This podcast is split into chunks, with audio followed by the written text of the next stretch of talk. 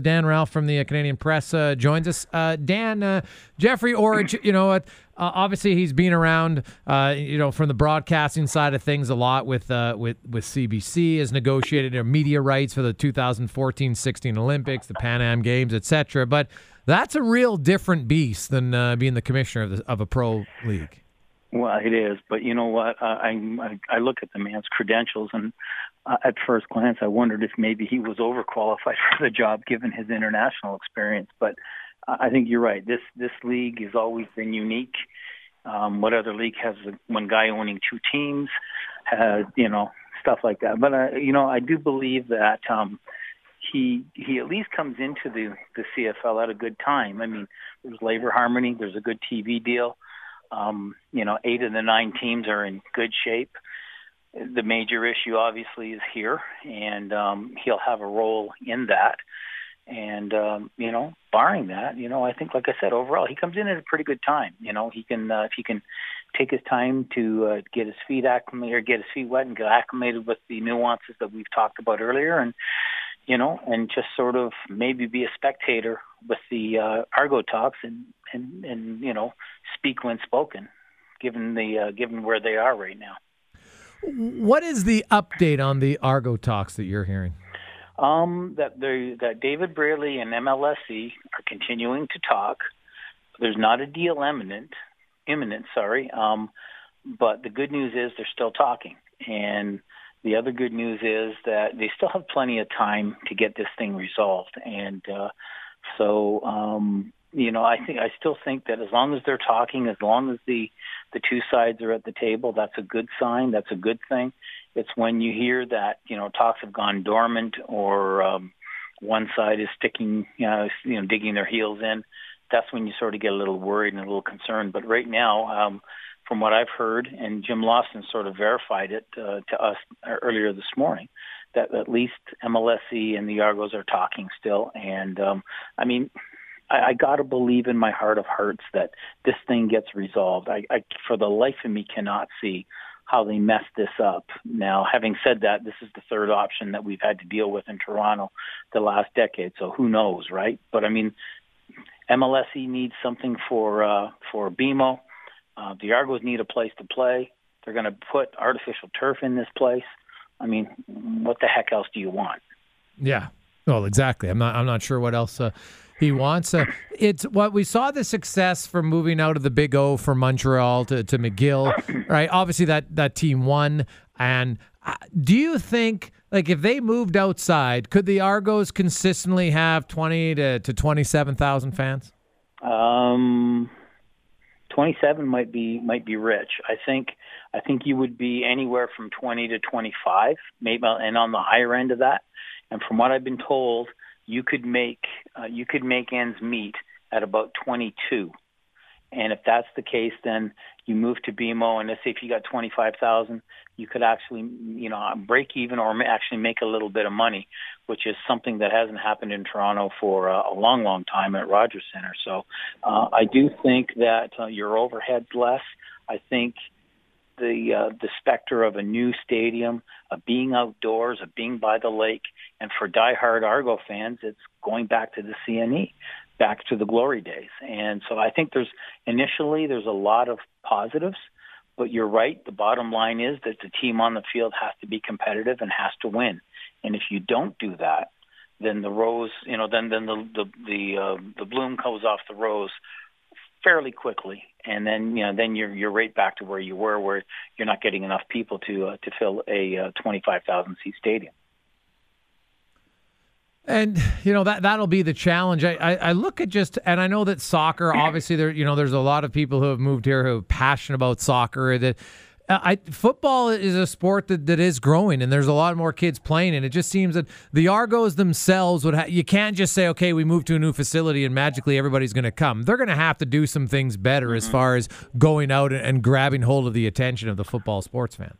Uh, you're right, but I also think too that um, the attraction of a new venue and and the uh, you know something new, something different, something more fan experience or fan positive, and something that's more uh, you know in line with fan interest would be a much better sell than than Rogers Center, where you know after you know you get 25,000 people in there, and it's still it still looks you know um, empty.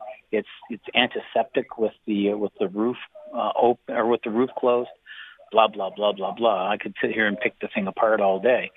But I think being outdoors and being outside and on a, on a beautiful summer night and watching a decent football game will have an appeal. I mean, they don't need to sell out and put 30,000 uh, people in the stands to make a go of it. Like I said, I'm told 22.5 would be a nice number to uh, to to put you know to, to to put a nice product on the field and actually break even or maybe make a little bit.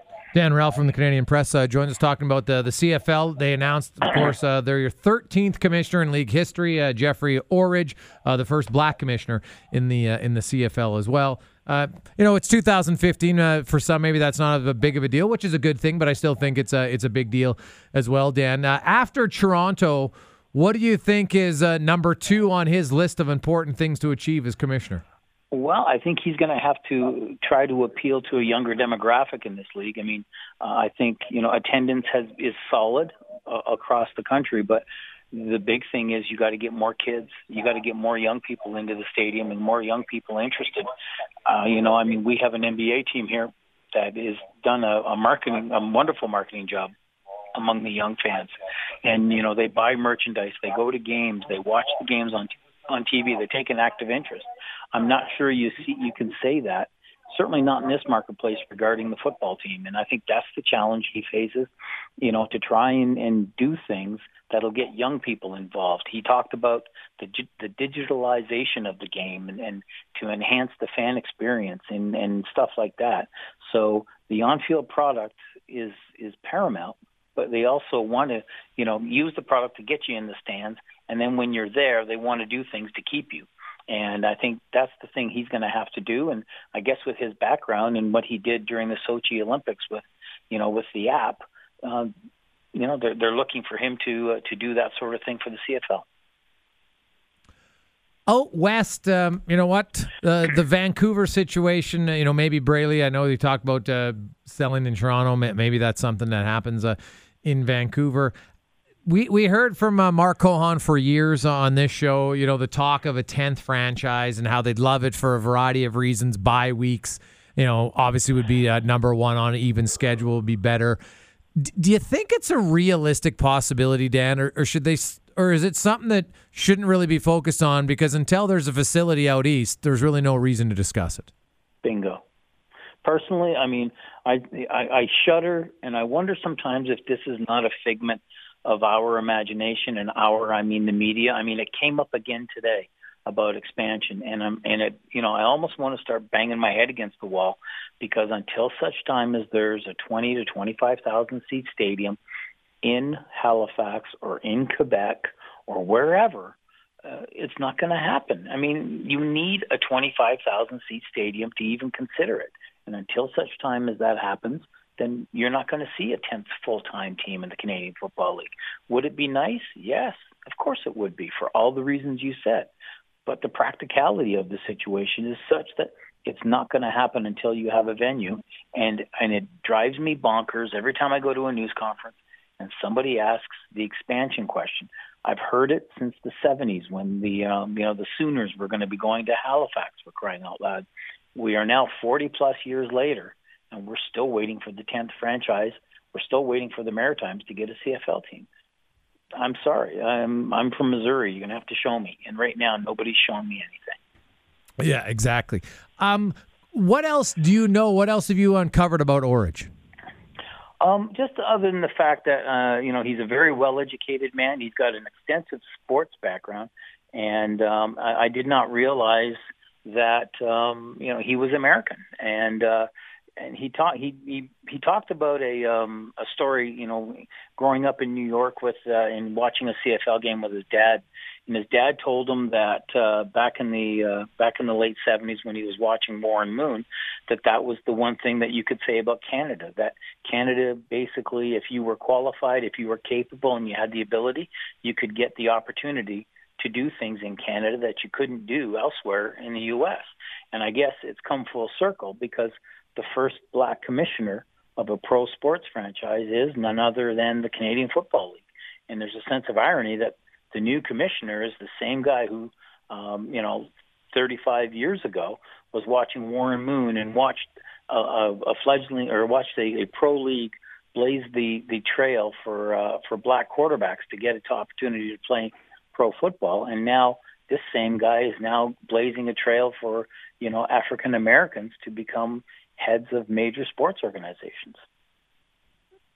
It uh, it will be interesting to see how he unfolds. Uh, uh, kind of the timeline of Toronto yeah. as the commissioner. I think he's got to try to fix it uh, sooner than later. Hopefully, have some major announcements by uh, next season. Because if you look at the Argos' uh, schedule, Dan, like it's it's awful. They're they're getting it's worse. It's, it's, it's it's not even getting better. Like you got a yeah. home game in Fort McMurray. Like yeah. that's that's no, just you're, you're right. not good. Yeah, and, and you know, but like, like I said, I mean, this year is done, and there's mm-hmm. nothing, unfortunately, anybody can do about that. But I think you're right to breathe some much needed life into this franchise. You have to have this agreement sooner than later, and give some give people something to look forward to. Because if you know, if we go another year and another terrible, like every year they have a terrible schedule, they turn more and more people off and it makes it more difficult for you know to go to BMO. It makes it more difficult to make it a, a viable entity. Uh, you're right. I think you need to give Braley and whoever wants to own this franchise an even chance to succeed.